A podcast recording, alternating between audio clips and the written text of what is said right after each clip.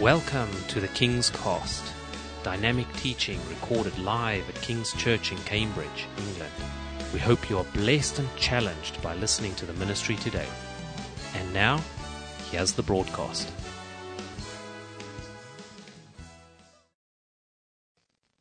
Amen. Well, this morning I'm going to be speaking um, and starting a, a three-week, uh, co- not course, but three-week series Uh, called Dream Big. I want to I want to speak today on this because on the seventh of February, in three weeks, we're going to be landing this series um, right onto what I call Vision Day. For the last two two years, I've been doing a, what I call a Vision Day, which is effectively a day where we just kind of refocus, look at the year ahead, at what God's doing, and just share with you some of the things that we believe God's taken in direction and uh, what God's going to be doing this year. Because I'm always excited at the beginning of a year of what's going to happen in, through that year. And I don't know about you, but I can really acknowledge that God has been doing some amazing things through us as a church, through the body of Christ here in the last couple of years that I've uh, I've seen uh, under this time that I've been pastoring the church. I'm really encouraged by that. But I, I also believe that it's every year we should kind of reflect. Look at what's happening and look and, and readjust, look at different things we can do. And there is ex- some exciting things in the pipeline already that we've been planning, things that we're going to be doing, new things that are going to be added into the church this year. And uh, I'm so encouraged by that. But the the reason why I want to look at this today is to kind of lead us to that place. And um, I believe as a church, when we want to think big about something, it's not always about big buildings. Lots of people think about, you know, they want to have a big, big building. Well, we do. We want to see more people saved. Amen. But actually, the greatest thing that we need is we need a big vision. We need a big heart. We need big everything in terms of believing for the best. In excellence, we need to believe for greatness in our faith. You know, there's no point having a big building if you've got weak faith, is there? Anyone can have a big building but be weak in faith. So I want to encourage you that over these next few weeks, I just want to look, and we're going to be focusing on this springboard today from Nehemiah. And I encourage you to read the book of Nehemiah um, around this, just to look at the story. It's kind of a, you're probably wondering why I've chose that, but Nehemiah, um, he lived at the time, as we're going to pick up, lived at the time in Susa in modern-day Iran, under King Artaxerxes. He was the cupbearer to King Artaxerxes, and he lived with him, and he saw, in through Ezra's time, because Nehemiah just following Ezra, he saw at that time that Jerusalem had lost, all its walls had been destroyed, and he was, it upset him so much. In fact, it says that he wept over Jerusalem, that the walls had come down and were broken. And he was under this, uh, under serving King Artaxerxes, and at that time he had a desire to go and help the Jews in Jerusalem to rebuild the walls. Many of you know the story of rebuilding the walls that Nehemiah helped to do. In fact, Nehemiah had a strategy and a plan. It come prophetically into his heart that he wanted to go and help them. There was a restriction on that because the king, uh, in King Artaxerxes was kind of, he was the one who was holding him back. He couldn't just leave and do a, what we call absent without leave. He had to kind of get the approval from the king. And one day it says the king allowed him to go back to fulfill this passion, this dream to build the walls, to rebuild the walls so that Jerusalem would not only be protected by this wall, but the community, the strength of the community would be, uh, re, you know, restored back.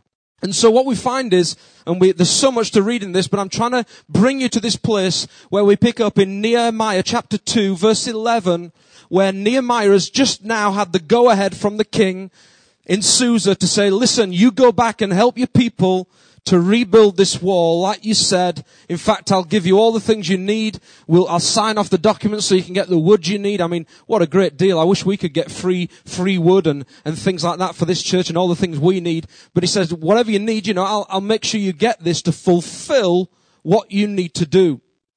So Nehemiah has a plan. He has this visionary plan, not to necessarily build something from new, but to rebuild and to restore what was broken. Let me tell you today that what we're doing here in this city is where I believe that if we want to see God move in the next few years of what we want to see God doing here, it means we need to claim some ground. We need to claim and believe that God can give us some of the things we want in this city. Because it's not just about a little chapel on Tennyson Road. If you know my heart, it's about the lost, and it's going out and reaching and taking ground for Jesus. When we were out on Tuesday night, we, we saw that. The kingdom of God was far bigger than the four walls of this church. Amen? If you think it's about the four walls and the coffee downstairs, then you're wrong. It is simply about the kingdom of God, which has got no boundaries, but it has nothing to stop us. The, the whole of this city is our oyster, and beyond into other countries too. We as God's people can make change, but we've got to have big dreams. And so many people I meet, they sometimes, they just limit church to attending on Sunday morning as this is just coming to a building to sing some songs. And it's not. Because there is more to it. The kingdom of God is far greater. So Nehemiah has this plan, and we're going to pick up where Nehemiah arrives in Jerusalem. He's got the backing of the king in Susa. He goes knowing that he's got this backing. And now he arrives to check out and look at what he's got to try and build and restore. It says here, verse eleven in Nehemiah two, Nehemiah says, "So I arrived in Jerusalem three days later. I slipped out during the night, taking only a few others with me. I had not told anyone about the plans God had put in my heart for Jerusalem. We took no pack animals with us except the donkey I was riding. After dark, I went out through the valley gate, past the Jackal's Well, and over to the Dung Gate." I'm not sure what kind of gate that is, but it doesn't sound very good, does it? "To inspect the broken walls and burned gates. Then I went to the fountain gate and to the king's pool, but my donkey couldn't get through the rubble. So though it was still dark, I went up to the Kidron Valley instead, inspecting the wall before I turned back and entered again at the valley gate. The city officials did not know I had been out there or where I was, what I was doing, for I had not yet said anything to anyone about my plans. I had not yet spoken to the Jewish leaders, the priests, the nobles, the officials, or anyone else in the administration. But now I said to them, 'You know very well what trouble we are in. Jerusalem lies in ruins, and its gates have been destroyed by fire.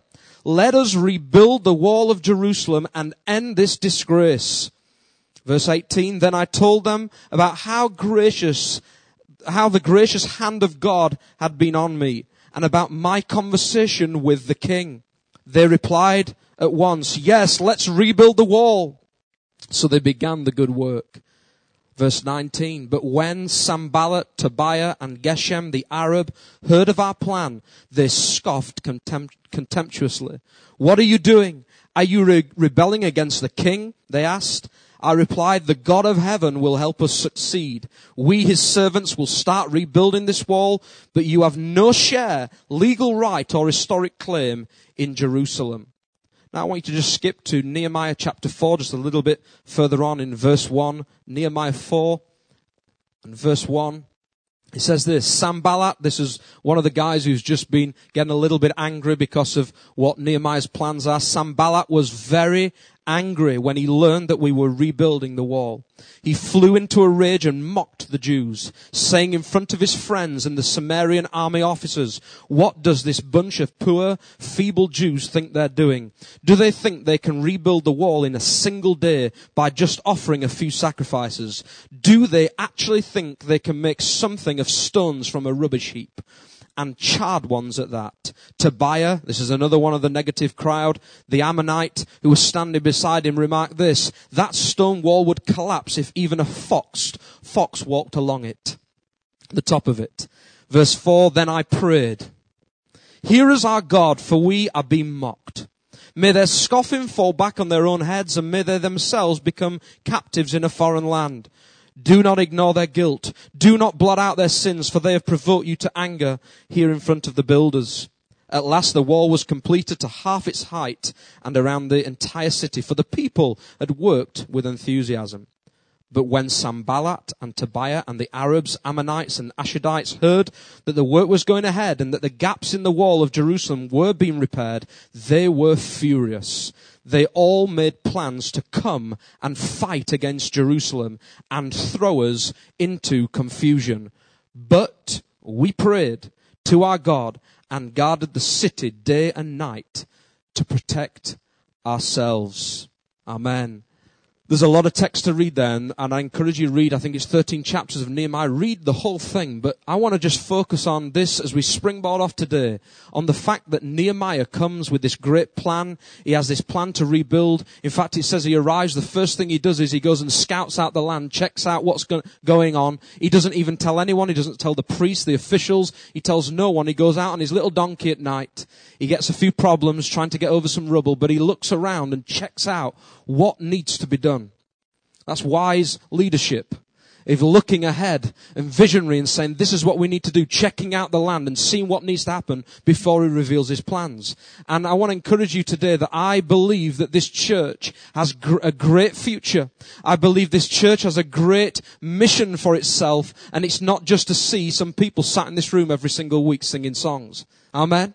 I believe there's a great vision that God has got, and he's appointed me and put me in place to do this, but there's going to be people come after me, and people are going to lead and run with their own vision. But for now, God has put me in this place to see that we will facilitate his plans for this hour.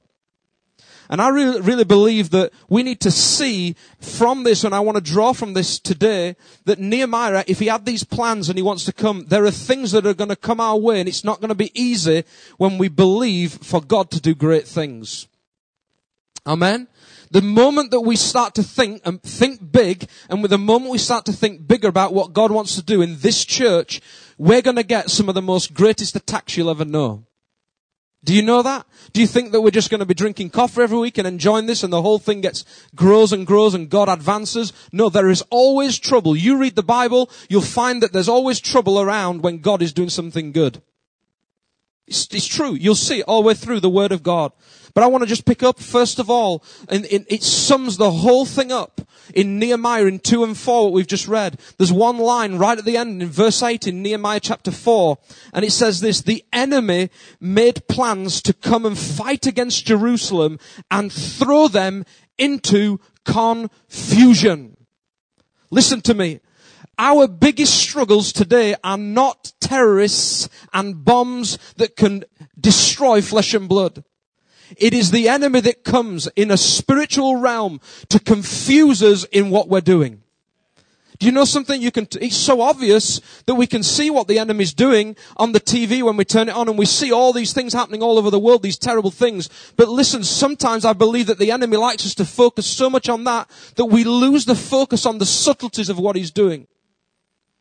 The Bible says that he masquerades as an angel of light. Therefore, that means he's up to some, while ever he's getting us focused on some of the bad stuff in the world that's destroying flesh, we're, we're missing out on what the enemy is trying to do against God's plans on the underground. Underneath all this, the subtle things. And I want to encourage you today that we, as a church, need to be ready not to be uh, distracted by what's going on in the world, but to keep focused on what God is doing and to be aware that there are subtleties and be ready for them. Amen? Confusion is what he says. He says it comes with confusion. The title of the first session today is Confusion Delusion. Confusion Delusion. The reason why is because we can get so confused, we can get so confused and become deluded into thinking and giving up on God sometimes, and we throw in the towel. We give up on what God wants to do. We're so close. We're so close to what God is wanting to do in our lives and this church, but we get confused by the enemy coming into our lives, and that can be in many different ways. Many different ways today that the enemy will come to try and challenge you, to confuse you. Do you know today is such a special day that people are getting baptized and they're showing their decision to follow Jesus. They're stepping into that new life and showing this outward public display. This is what I want to do. This is my desire, as we sung this morning. I want to honor you, God. They're, they're making that decision this today. But do you know, the moment you do that, we keep hearing it the last few weeks, the moment we do this, there's a battle ahead. You know, it can be joyous, but there is a battle. And that's, you'll only see the battle when you give your life to Jesus. When the Spirit of God comes into you, you'll see the battle. And we wage war, not against flesh and blood, says Paul in Ephesians, but against the principalities, the powers of the air, the things, the subtle things. Confusion, delusion. Let's look at what Nehemiah, he had this visionary plan. What can we learn from it? Number one today is this. I believe as a church, if we are moving forward, forget all of the plans and the ideas, that comes later. First of all, what's, what needs to be right is the people. The church is built on living stones, not bricks and mortar. Or in other words, nice stonework that Steve put in place. It's not that that builds this church. It is the people. We are the living stones. If the living stones are in bad condition, then we're never going to build anything. So we need to be strong in ourselves. But let me tell you this, that I believe that we need to pursue collaboration. We need to make sure that we come together as a body. We need to be strong as a body and join together in what God's going to do.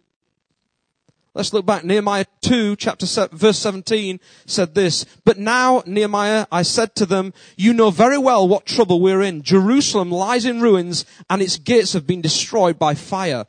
Let us rebuild, he said.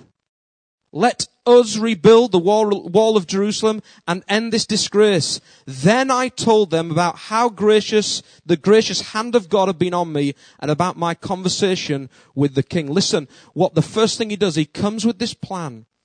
He has wept. He has seen in his heart what he needs to see built. But listen, he comes with his plan and he doesn't say, listen, guys, I've got this amazing plan. We're going, I want to build this. I want to do this. I've seen it in my heart. The king has given me the agreement to give all the materials. We've got everything we need. He doesn't say, I've come and I've checked out the land the last few days and I'm going to tell you, I'm going to build this. No, he says, let us build. In other words, For, for a, for us to succeed in what God wants to do, even if I have a visionary plan, it cannot happen without you. Do you understand?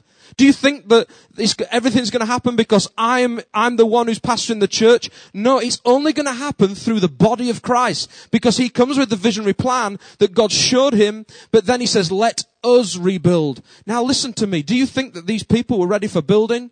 They were disgruntled, they were tired, they were dejected, they didn't feel like doing anything. And he comes and he's trying to round up saying, listen, I want to tell you there's a, we can do this. Do you understand? We can do it. I know things are hard in our lives and your life, but you can do this. We can do it together. I want to encourage you today. Some of us think that we can do it on our own. We don't think we need church. We don't think we need to be in the body of Christ. Listen to me. It is key. It is designed by God, the church itself, for us to join together, to work together, to fulfill his plans. It's not my church. It's not your church. It's God's church. Jesus is building his church. But listen to me. He's building his church, but it needs people like you to obey him to facilitate it.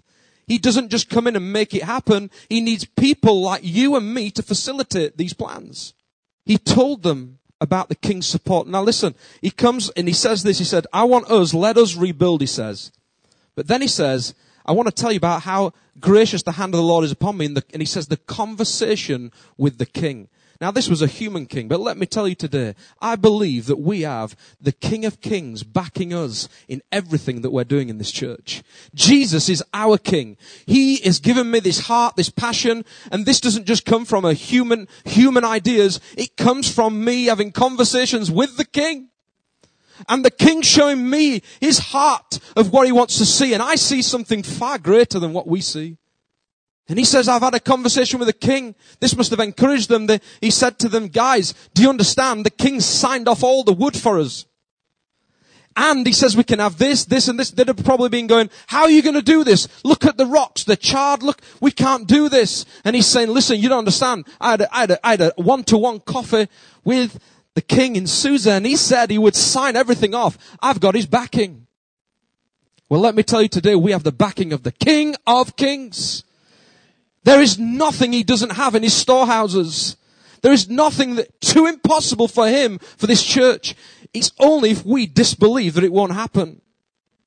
I believe today that we need to come together as a church, believe for collaboration, not trying to do things on our own. In Hebrews ten, verse twenty-four to twenty-five, Paul says this, and let us consider how we may spur one another on toward love and good deeds, not giving up meeting together as some are in the habit of doing, but encouraging one another again, and all the more as you see the day approaching. There's a lot of one another's there, isn't there? And together. Paul encourages, he encourages there to be together. How many of you remember this? Was it an advert used to come, "We want to be together"? Remember that? Some of you may not remember it. It used to, "We want to be together." Well, we do want to be together. If we want to achieve everything, we've got to do it together. We want to be together. That doesn't sound like it, does it? But, but some of us, you know, we...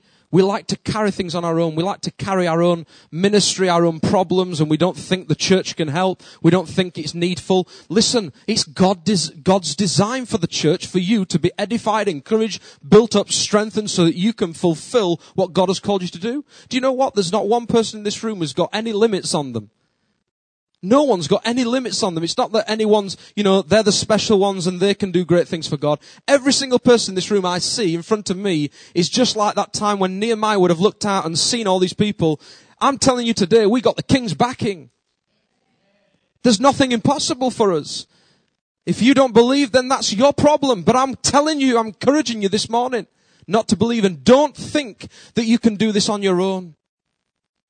Some of us, we share, we, they'd have looked at the problems of the wall thinking, this is just a problem. They carried these burdens and thought, there's no point we can do this. But Nehemiah, what he does is he brings and unites, and he's effectively he's bringing the church together. He's saying, no, you can't do it on your own. If you carry on looking at the problems around you, all these, these this wall that's been broken, you can't do it on your own. That's why I'm telling you, as a people, we've got to come together. I want to encourage you today that collaboration together is key for our future. It's key for what God wants us to do. Don't carry the burdens and the problems of thinking, it's just impossible, we can't do this. My mum used to say to me when I was younger, a problem halved is a problem shared. Well, it is. It's true. I remember whenever I shared a problem with someone, I don't know if you feel like this, it feels like fifty percent of the weight load just goes because you've dumped it on them as well. I feel sorry for the people you're dumping the other fifty percent onto. You know, the, the more you share, the more you can spread spread it out, spread the load. And I want to encourage you today that it's good to share our problems with each other. That's part of the strengthening. It's not just coming together and saying, we can do this. But actually coming together is part of sharing the problems of our lives with each other.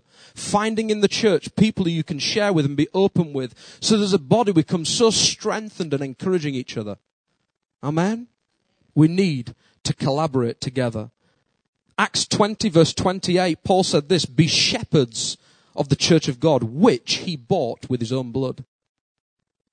In other words, I believe that Jesus bought the church. He bought the idea of the model of us coming together. It's precious to him. Therefore, it's not about our ministries. It's not about what I can do on my own. If you remember when Jesus speaks to Peter and he says, on this rock I will build my church. He didn't, he didn't say to Peter, on this rock I'm going to build your ministry, mate.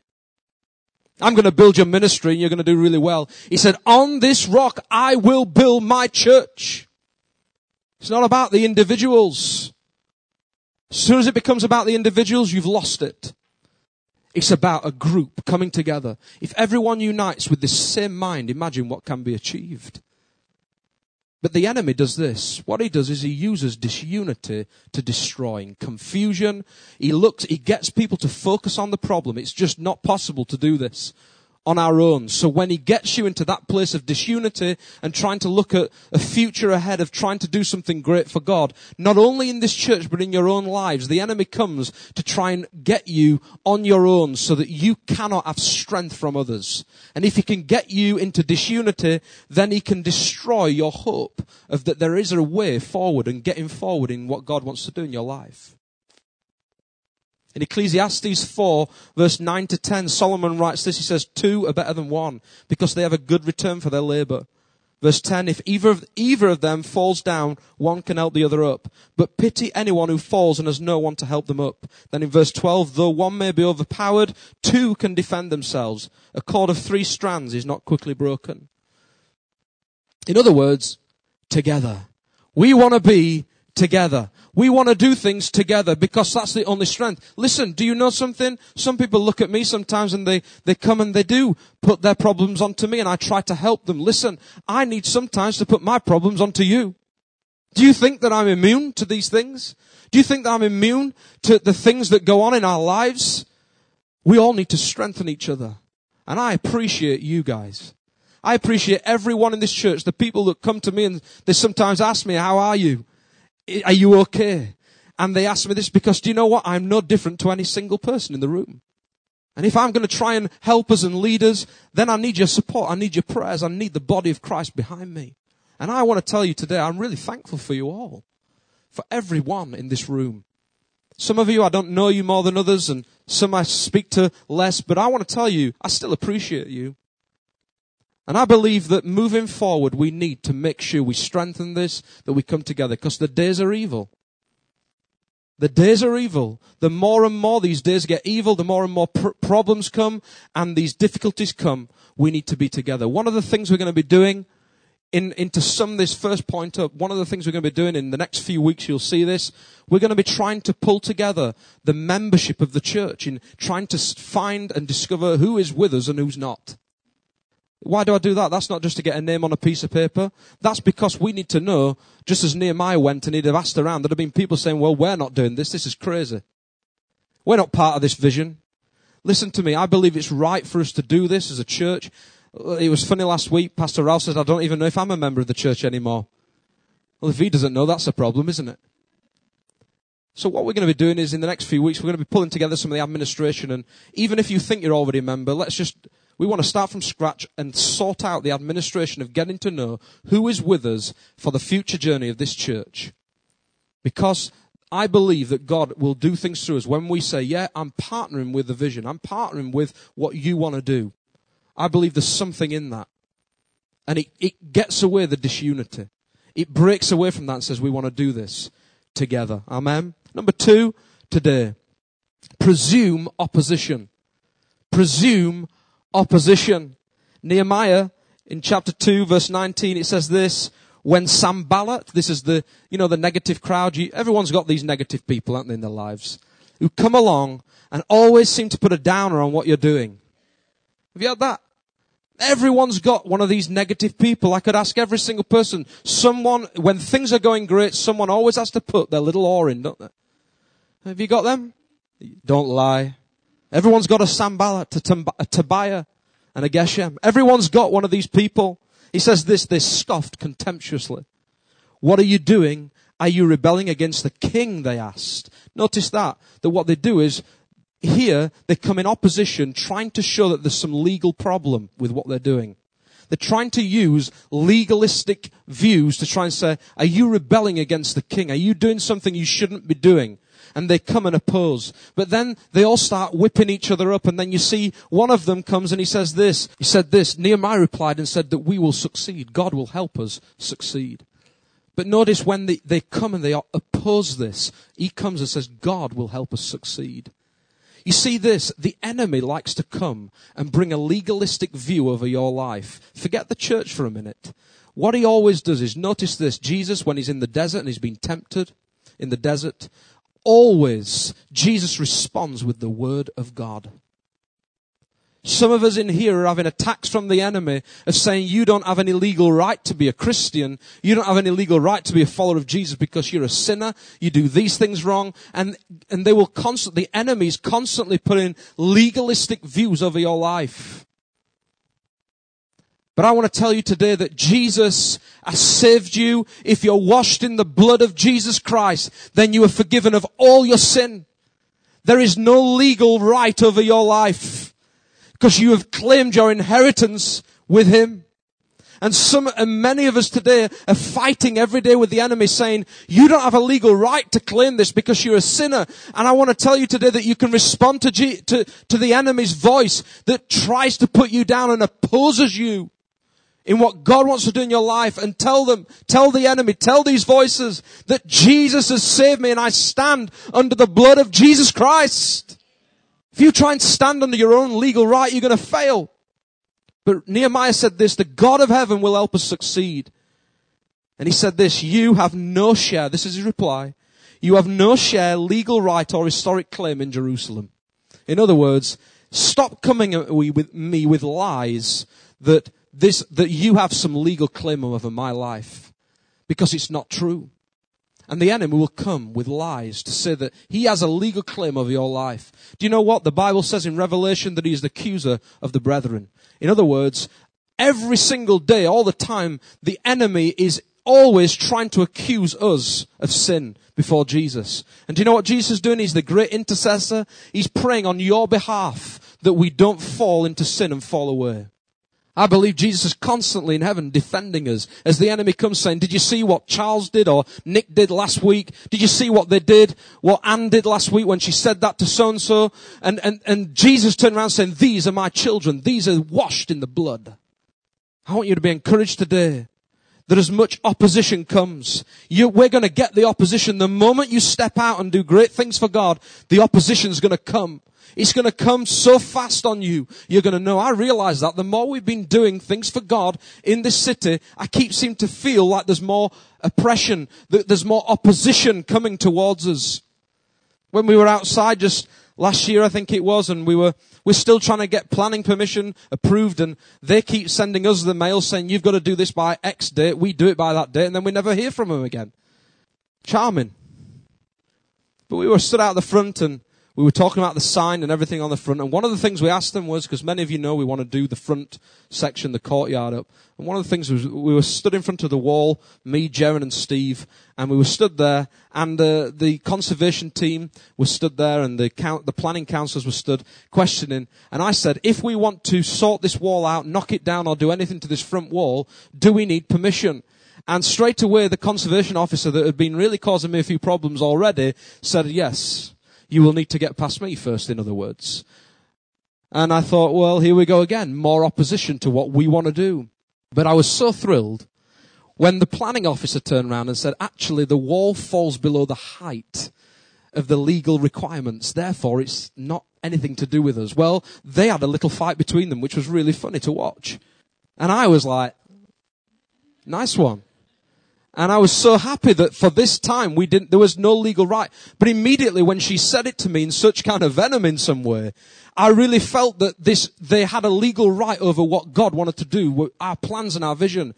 But it was great when I realized that actually when he stepped in and says, no, that's not right. Well, I want to tell you today, it's the same over your lives. There are people, the enemy comes in and starts to falsely say there are legal rights over what you can and can't do because of who you are in Christ. He lies to you. He's the father of lies.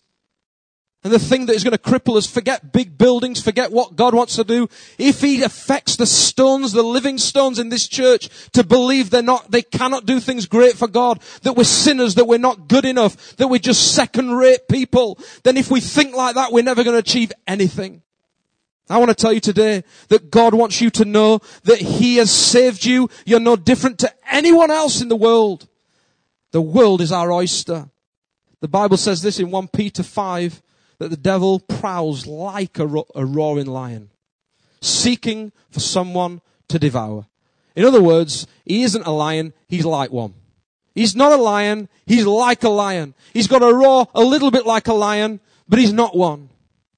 The kids this morning were playing around with a, a, a dinosaur thing at home. I put some batteries in it, the thing were roaring away. It wasn't a dinosaur, but it sounded like one.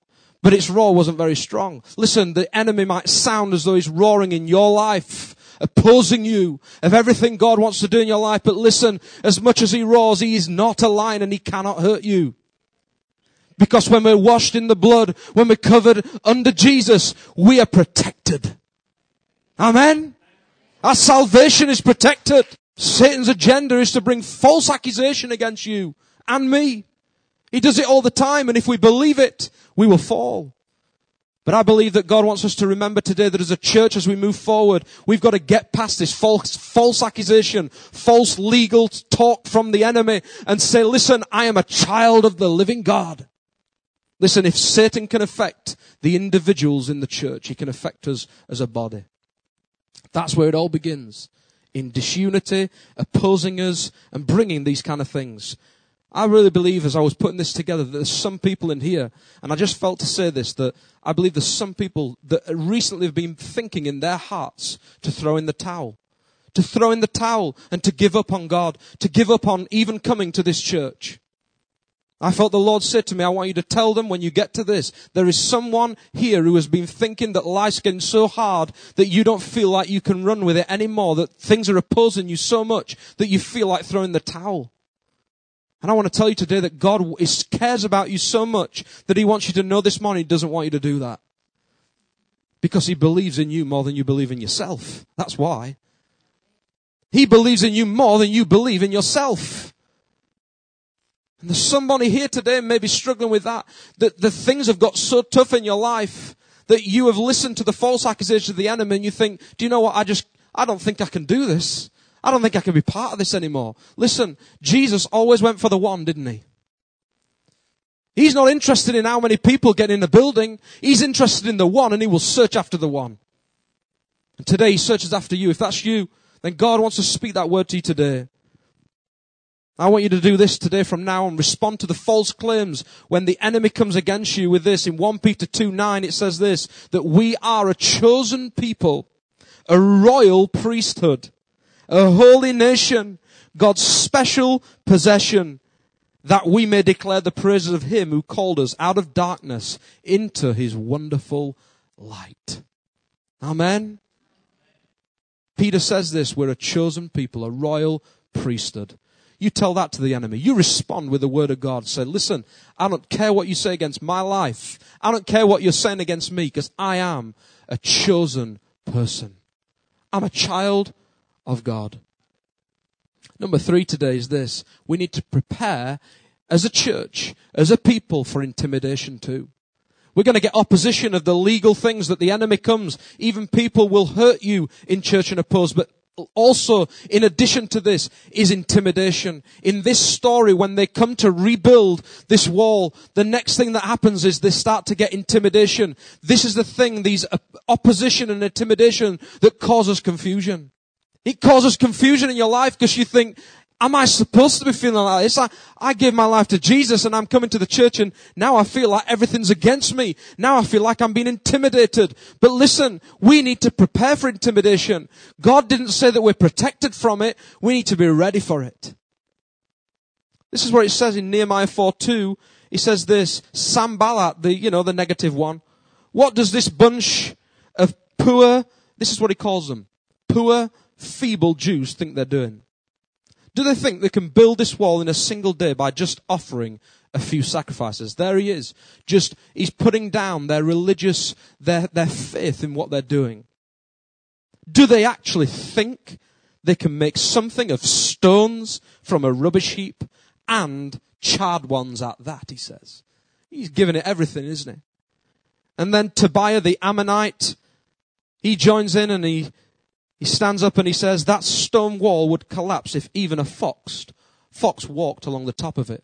You know, you're just about to start fulfilling these plans, and then you got these guys rock up and start being a little rude. And they start to get you to question whether this is actually possible.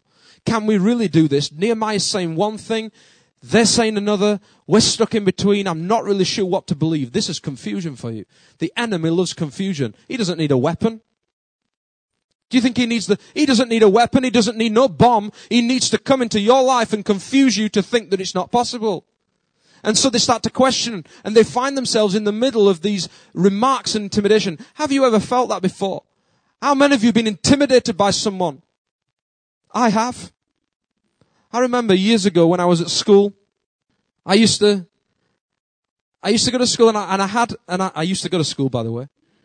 And my mum, uh, one day, everyone was getting into these jackets. You may not remember this, it depends how old you are, but everyone wanted a, a type of coat. And it was it was by a French company, I believe, called Naf Naf. Does anyone remember Naf Naf? Put your hand up if you do. You had a Naf. Everyone, a Naf Naf jacket. I wish I, was, I could have brought a picture up maybe. But you could get a Naf Naf jacket. Now, what I didn't realize is I said to my mum, everyone at school is getting a Naf Naf jacket. She said to me, she goes, well, I'll get you one then. If you, if you'd like one, I'll look for one. It was like a, what they called cagoules. It was protect you from the rain as well. So I said, I want a black one. Everyone wears black. So I got home one day from school and I got into the house and my mum said, I got you a, I got you a present. So she gives me the bag and I open it up. She's been to the market in town and I open up this thing and I pull it out. First of all, I spot the color. The color's not black. It's bright turquoise blue.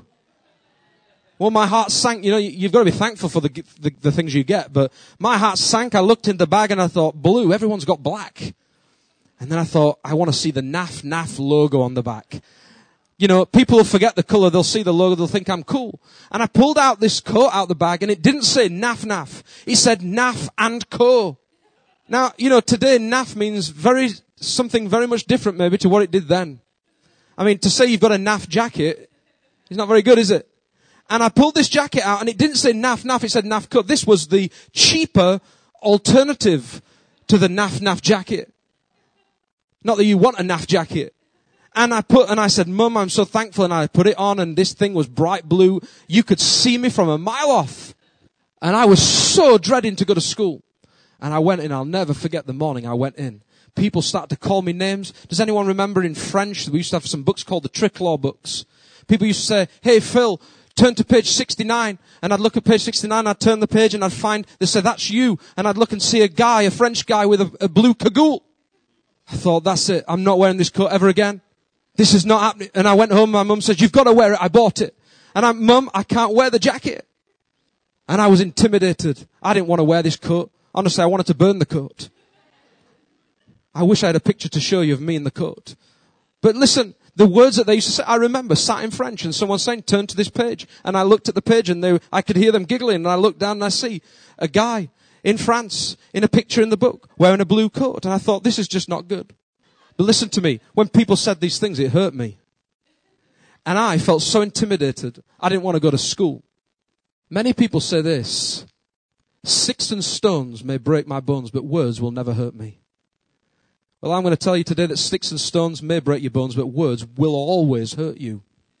In fact, sometimes they kill us. And there's people who have intimidated you in your lives, and it's not true to believe that sticks and stones...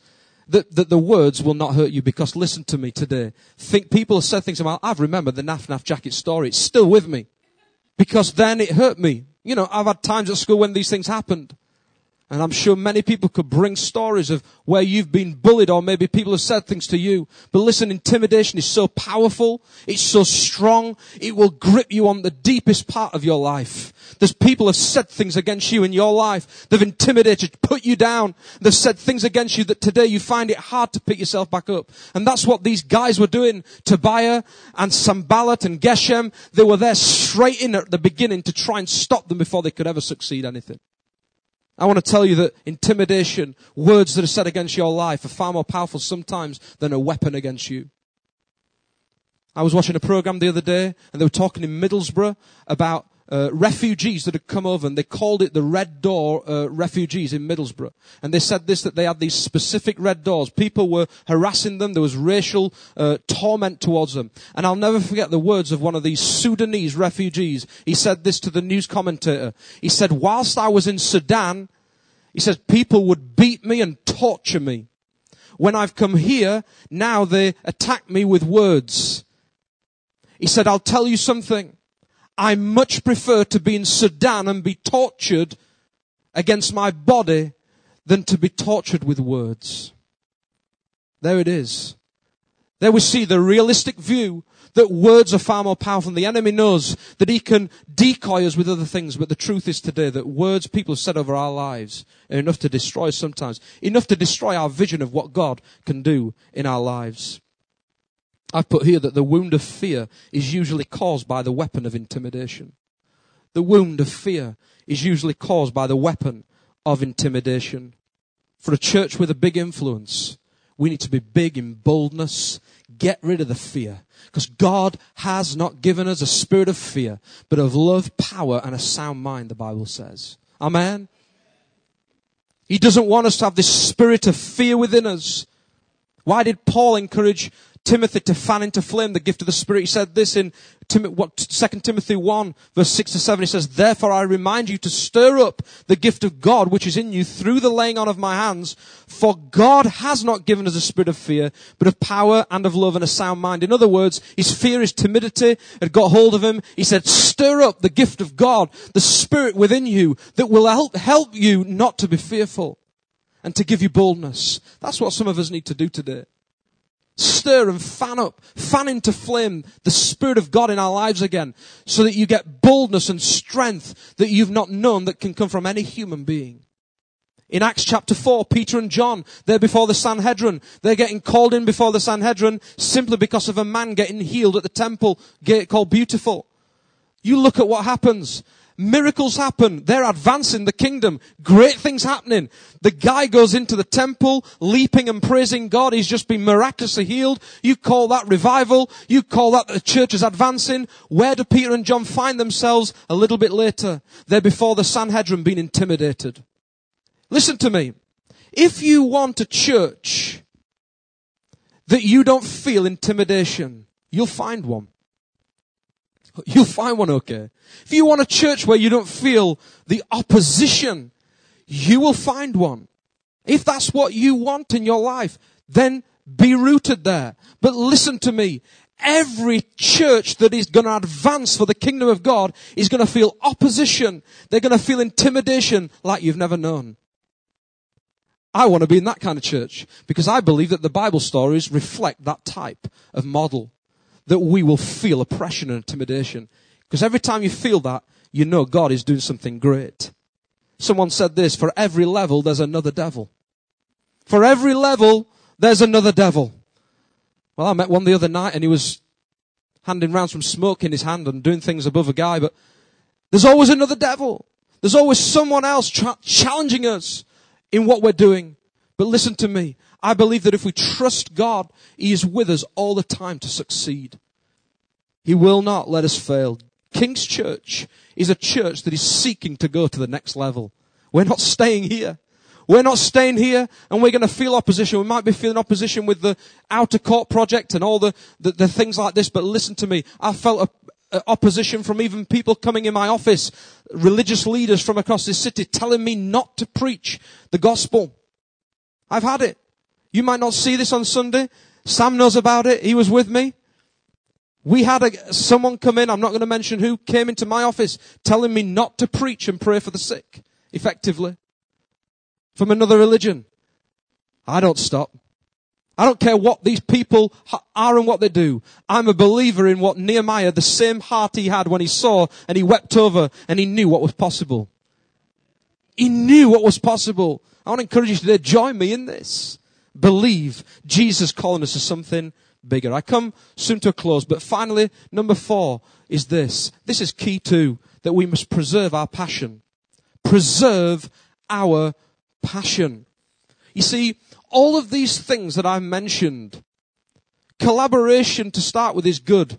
That will help you and strengthen you. Coming together as a church, believing for that. But the two things I mentioned in between are the things that are going to come and attack you. These are the things that are going to try and stop us from advancing in the kingdom of God and what this church is going to do. But do you know what? When you go through all of these things, the thing that the enemy wants to do is not only rob you of your hope and belief and faith in God, but he wants to take your passion. You see, when you give your life to Jesus, I remember I was so passionate, so happy, so thrilled to serve him. And I still am today, but sometimes, I don't know about you, do you feel sometimes like quitting, throwing in the towel because your passion, it's, it's robbed, it's drawn from you because of life's trials? Some of you today may feel like that way and you feel guilty for thinking it. But listen to me today, the truth is every single person across the world is feeling that. But we need to preserve that passion. Let's look at what happens in Nehemiah four and verse six. It says this. At last, the wall was completed to half its height around the entire city, for the people had worked with enthusiasm. Now they've got halfway. Do you see there? It says it was completed to half its height. In other words, it sounds like they had a phase one and a phase two. We've completed phase one. We've got to half the height. They didn't say we're halfway through the job. We're nearly done. They said we've completed it to half the height. And it says they worked with enthusiasm to get it to that place. But actually, there was still phase two. They still had another fifty percent of the build to do. Listen to me today. I believe that we are getting towards that point where we're fulfilling not the top of what God wants to do, but we're halfway up, where there's far more to do. We've been passionate and enthusiastic about building what God is doing in this church and joining in and doing things, getting it up, and we're looking at phase one. We've completed it. Half, look at this. I don't, I don't know about you, but sometimes when I'm doing decorating, I get so far through a project that sometimes I'm, I'm happy with halfway through. I can't, I can't be bothered to finish it. You know, it gets too much, doesn't it? And Emma, she's like, have you finished this yet? Well, aren't you happy with what it looks like now? And some of us want to quit halfway through the job. This is what the enemy wants you to do now. He wants you to, to rob our passion so that we don't feel like building the rest. We don't feel like going any further, and we stop halfway. They reached half the height. Some of us today might be thinking, well, I thought this was the top. I thought this is great. We're seeing God do miracles. This is nothing compared to what God can do. It's a drop in the ocean. It's a drop in the ocean. In fact, do you know what? To the day he returns, we're never going to say this is enough. Well, I'm not. In fact, we'll probably never complete it.